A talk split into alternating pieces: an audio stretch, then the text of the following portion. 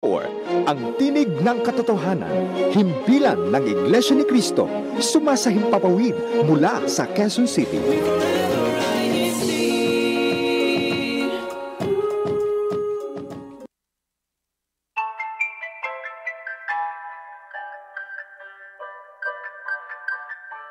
Paano dapat isagawa ang paglilingkod sa Panginoong Diyos?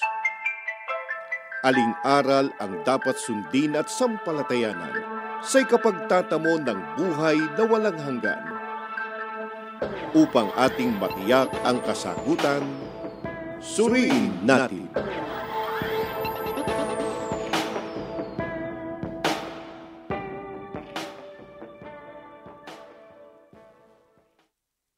Muli pong suma sa inyo ang palatuntunang suriin natin at kumusta na po kayo mga kababayan, mga kapatid. Sana tulad ng dati, kayo po ay nasa mabuting kalagayan sa piling po ng inyong mga mahal sa buhay. At sana po muli namin kayo makasama sa may kalahating oras ng ating pag-aaral at pagsusuri. Ako po ang kapatid na Israel Sulano. Ako naman po ang kapatid na Gerson Nonato at patuloy po na nag-aanyaya sa inyo sama-sama nating suriin ang mga aral ng Panginoon Diyos. Sa pagkakatong ito, ang talakay naman natin ang isa po sa pinagbabatayan ng mga nagtuturong di umano ang ating Panginoong Heso Kristo po ay Diyos sa kanyang likas na kalagayan. Mm-hmm. Nais lang po naming muling ipagpauna ang Iglesia ni Kristo po na naglilingkod sa inyo sa pagkakatong ito, kumikilala at sumasampalataya na ang ating Panginoong Heso Kristo po ay tao sa kanyang likas na kalagayan. Yan po ang katotohanang itinuturo po ng Biblia.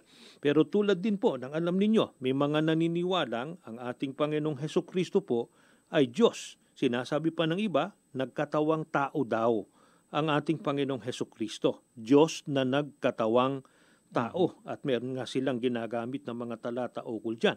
Kaya lang, tiyakin po natin batay sa pagtuturo na rin ng banal na kasulatan. Kasi ang tinatanong nila, bakit anya hindi kayo naniniwala na hindi talagang tao ang Panginoong Heso Kristo, kundi siya ay Diyos na nagkatawang tao. Kaya lang mababasa sa Biblia na siya tao dahil pagpasok niya sa sanlibutan, mm-hmm. yan ang sinasabi nila, Opo. ay ipinaghanda siya ng Diyos ng katawang tao. Yun yung binabanggit sa Ebreo 10.5. Opo. Na dahil doon, inakala nila na Diyos ang ating Panginoong Heso Kristo na nagkatawang tao. Eh mabuti, linawin muna natin, kapatid na Gerson, Opo. yung pananampalataya at pinaninindigan natin. Opo tayo po ay sumasampalataya na ang Panginoong Kristo ay tunay at talagang tao sapagkat yan po ay nakasulat sa Biblia. Ang babasahin po natin ay unang Timoteo 2.4 hanggang 5 sa isang salin ng Biblia sa wikang Pilipino na po.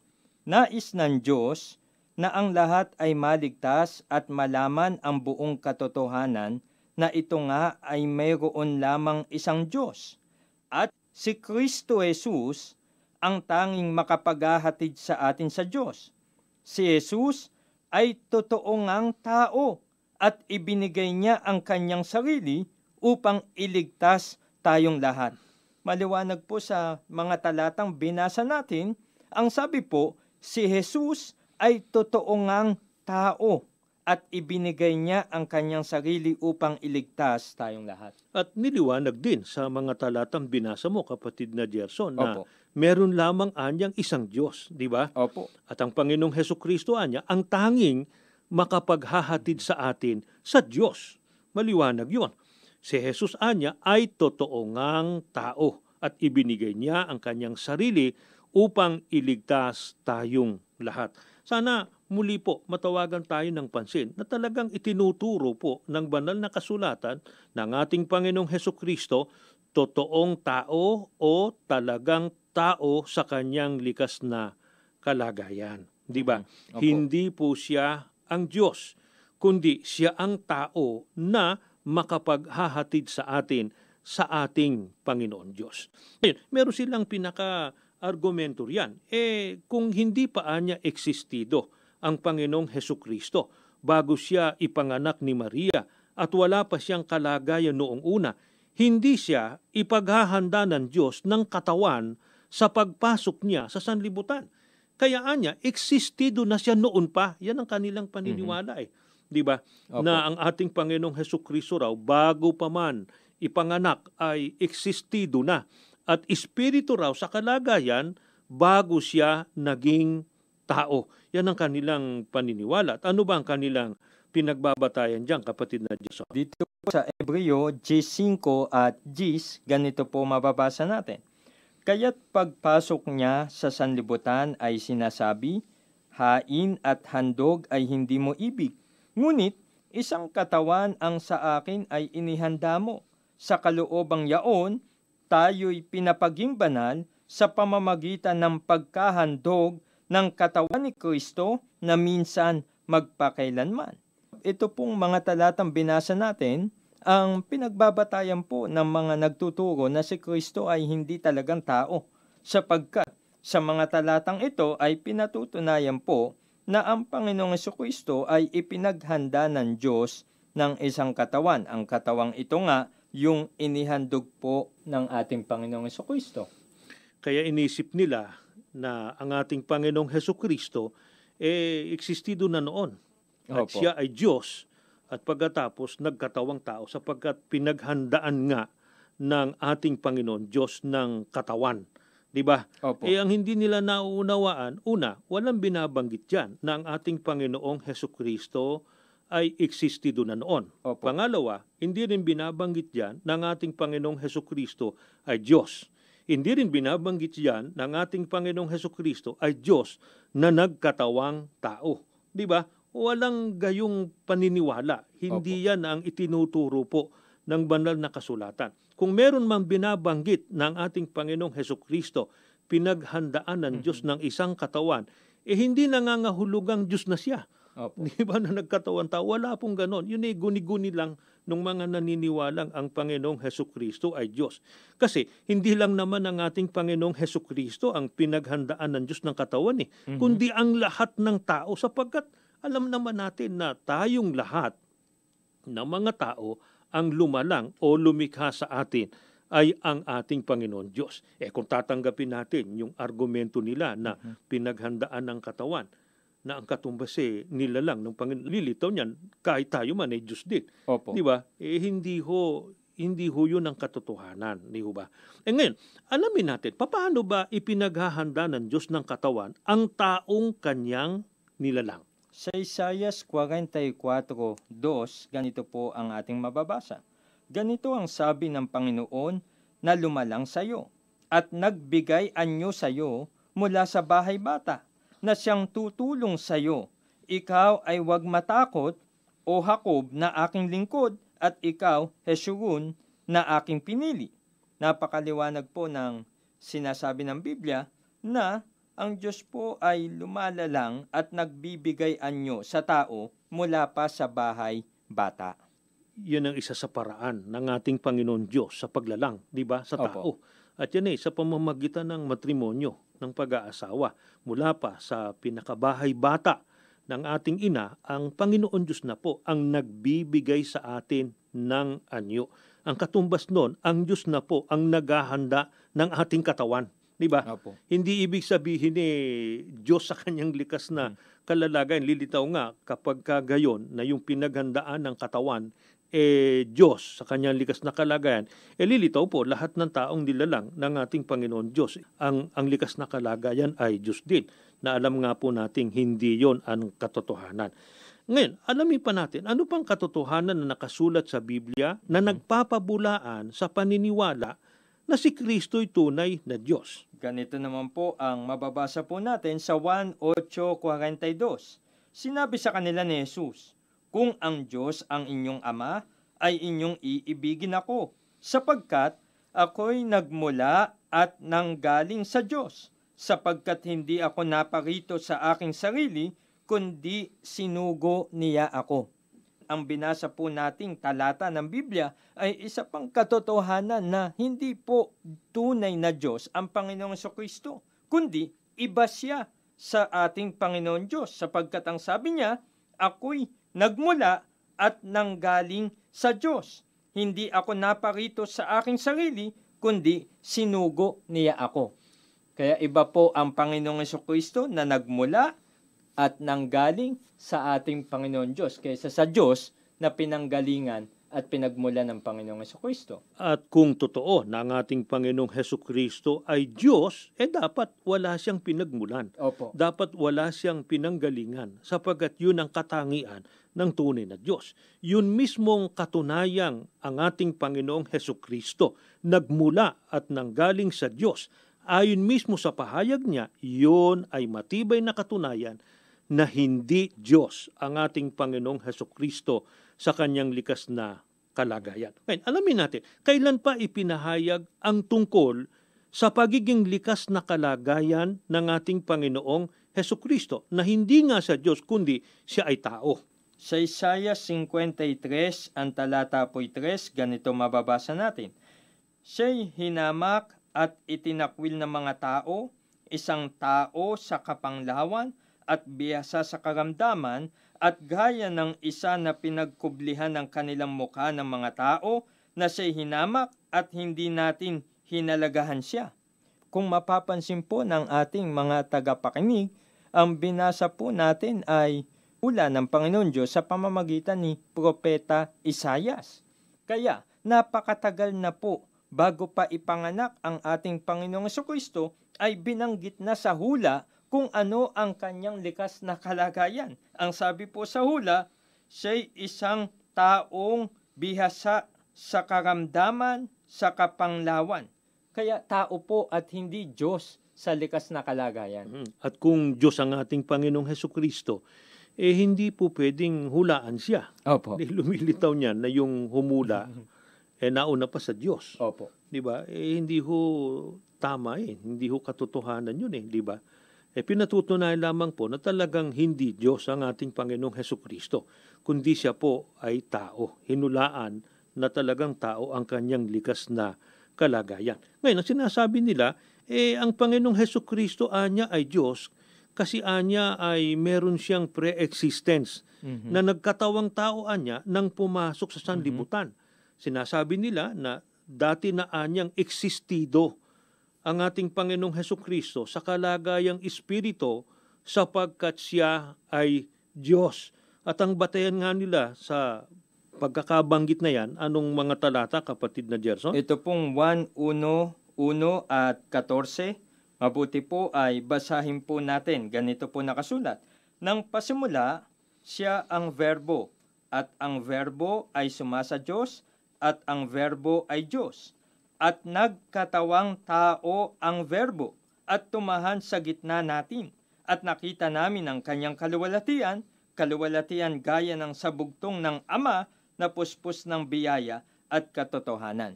Nais po nating ipagpauna sa ating mga tagapakinig na sa binasa po natin ay wala pong nakasulat na ang Panginoong Kristo ay Diyos o existido na noon pang una o ang Panginoong Kristo ay Diyos na nagkatawang tao. Ang nabasa po natin ang sabi at nagkatawang tao ang verbo. Mm-mm. At ah, hindi tayo tutol sa nakasulat sa Biblia. Opo. Kailan tama ang pagkakasalin at tama ang pagkakaunawa. Ang tinututulan nga natin, eh yun nga pong maling konklusyon, maling pagkakaunawa ng iba. At sinasabi nila na di umano ang Panginoong Heso Kristo raw ay existido na noon pa man, bago pa siya ipanganak, at Diyos na raw sa kanyang likas na kalagayan. At ginagamit pong mga talatang binasa. Pero malinaw po na wala namang binabanggit dito na Kristo eh. Opo. Di ba? Hindi naman sinabi dito na ang ating Panginoong Heso Kristo ay Diyos sa kanyang likas na kalagayan at existido na siya noon. Ang binabanggit po dito, gaya ng nabasa, at nagpasimulaan niya ang siyang berbo at ang berbo ay sumasa Diyos at ang berbo ay Diyos. At nagkatawang tao ang berbo at tumahan sa gitna natin. Eh, linawin muna natin, kapatid na Gerson. Ano ba ang katumbas nung salitang berbo sa ibang salin? Ganito po ang babasahin po natin mula sa New Filipino Version sa 1.1.1 at 14 din po. Ganito pahayag. Sa pasimula ay ang salita at ang salita ay sumasa Diyos at ang salita ay Diyos. Nagkatawang tao ang salita at tumahan sa gitna natin. Nakita namin ang kanyang kaluwalhatian, kaluwalhatian ng bugtong na anak na nagmula sa Ama, puspos ng biyaya at katotohanan. Kung napansin po ninyo, mga mahal namin tagapakinig, na ang verbo sa ibang sali ng Biblia, ang katumbas ay salita. Kaya nga po, ang sabi, nagkatawang tao ang salita. Mhm. Hindi sinabing nagkatawang tao ang nagsalita. Opo. Di ba? Hindi. Opo. Di, kundi ang banggit, maliwanag eh.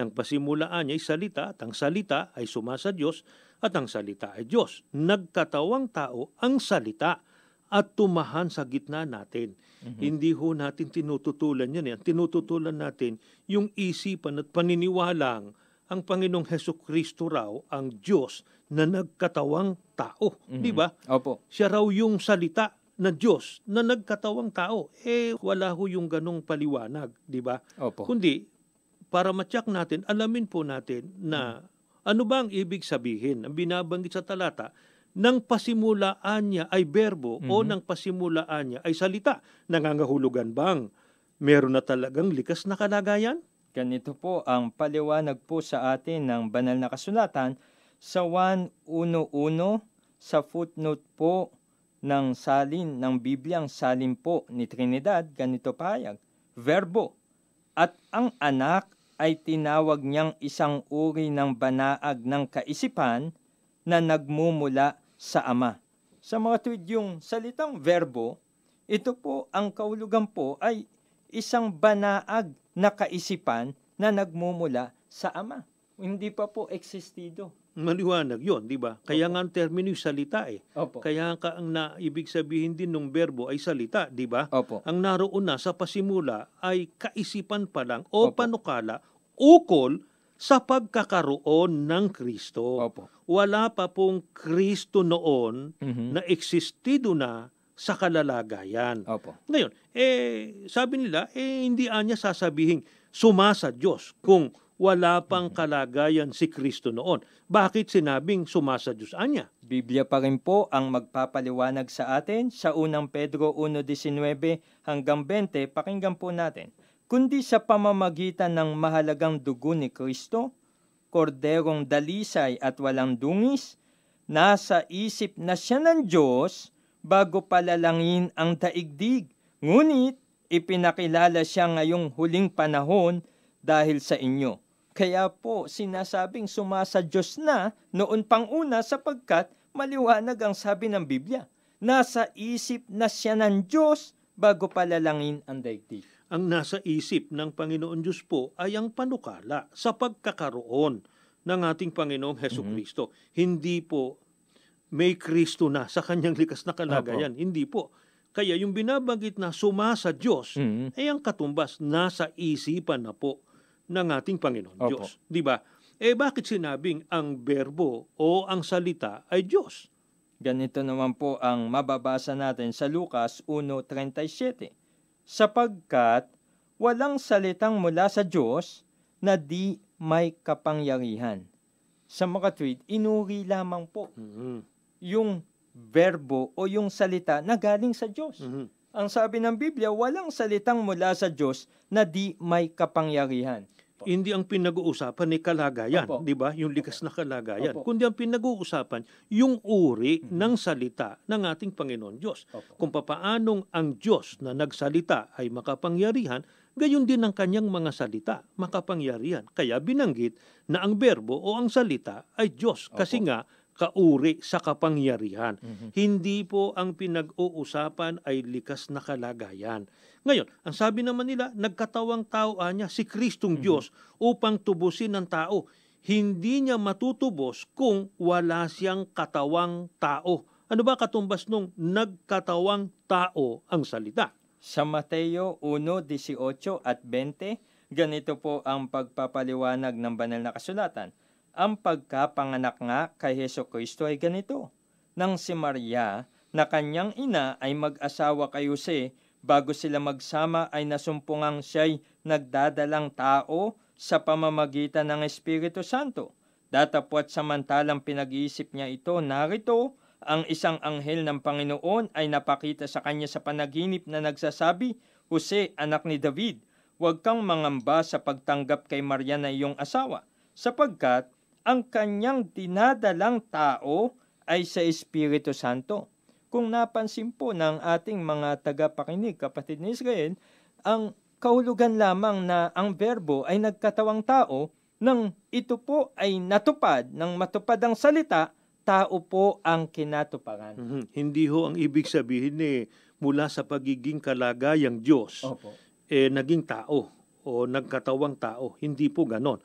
Kaya nangangahulugan lamang po na mali yung pagkaunawa ng mga nagtuturong ang ating Panginoong Heso Kristo raw ay Diyos na nagkatawang tao. Kung may binabanggit po sa Biblia, nagkatawang tao ang salita, ang katumbas po noon, natupad kasi makapangyarihan ng salita ng Diyos eh. Opo. Ang isa sa katangian ng makapangyarihan ng salita, may katuparan. Opo. 'di ba? At ang katuparan tao. Mhm. Nagkatawang tao kasi tao nga sa kanyang likas na kalagayan. Ano katunayan nun? Baka naman isipin nila sariling pakahulugan lang natin yung kapatid na Jason. Ang babasahin po natin, pahayag po mismo ng ating Panginoong Kristo sa 1.8.40. Tatapwat ngayoy pinagsisikapan ninyo akong patayin, na taong sa inyo'y nagsaysay ng katotohanan na aking narinig sa Diyos, ito'y hindi ginawa ni Abraham. Sa mismong sa bibig po ng Panginoong Kristo nang galing na siya po ay tao sa likas na kalagayan. Ang sabi niya, na ngayoy pinagsisikapan ninyo akong patayin na taong sa inyo'y nagsaysay ng katotohanan. Kaya ang ating Panginoong Heso Kristo po mismo ang nagturo na siya po ay tao sa kanyang likas na kalagayan. Yan ang dahilan. Kaya yan po ang aming sinasampalatayanan. Yan ang aming pinaninindiganan. Kasi pagtuturo mismo yan ng may katawan eh, ang ating Panginoong Heso Kristo. Sinabi niyang siya ay tao. Hindi siya Diyos na nagkatawang tao. At nananatili po na ang iisang tunay na Diyos sa lahat ng panahon, walang iba po kundi ang Ama na nasa langit. Ang ating Panginoong Heso Kristo, sa panukala pa lamang, sa isipan pa lamang, talagang tao siya. Sa kanyang likas na kalagayan. Kaya nga sa hula, tao ang banggit eh. Di ba? Nang ipanganak, tao, nang lumaki, nang mangaral, bago mamatay, bago umakit sa langit, at ngayong nasa langit na, at sa pagbabalik niya dito sa lupa, tao pa rin ang kanyang likas na kalalagayan. Pero dapat po natin siyang kilalaning Panginoon. Dapat natin siyang sambahin sapagkat yan po ang kalooban ng ating Panginoon Diyos. Sana sa wastong pagkaunawa at wastong pagkakilala, makasama po namin kayong lahat. Maraming salamat po sa inyong pagsubaybay. Tayo po ay manalangin. Panginoon po namin Diyos, Opo. Muli po pinupuri ka namin at pinasasalamatan. Amen. Ginagamit mo po ang programang ito Amen. upang ipahayag ang mga katotohanan. Opo. Makilala ka ng tao na iisang tunay na Diyos na dapat paglingkuran. Amen. Ama namin Diyos, patuloy po na tulungan mo po kami. Amen. Tulungan mo po ang aming mga tagapakinig magkaroon ng wastong pagkaunawa at makasama po namin sa tunay na paglilingkod at tunay na pagsamba sa iyo. Amen. Panginoon po naming Yeso Kristo, sinasampalatayanan namin sinugo ka ng Ama upang ipakilala ang tunay na Diyos at iisa kang tagapamagitan sa Diyos at sa mga tao. Sinasamba ka rin po namin, Panginoong Yeso Kristo, sapagkat ito ang nakalulugod sa Ama. Amen. Patuloy po na ipamagitan mo kami sa Ama at patuloy na tulungan ang mga tao sa pangunawa ng mga salita ng Diyos magkaroon po ng wastong pagkaunawa. Amen. Panginoon Diyos, sumasampalataya na po kami. Nakaugnay kaming matibay sa diwat layunin ng pamamahalang inilagay mo sa iglesia. Amen. At pinagpala mo na po kaming lahat, maging ang mga nakikinig sa pangalan ng Panginoong Kristo na aming tagapagligtas. Amen.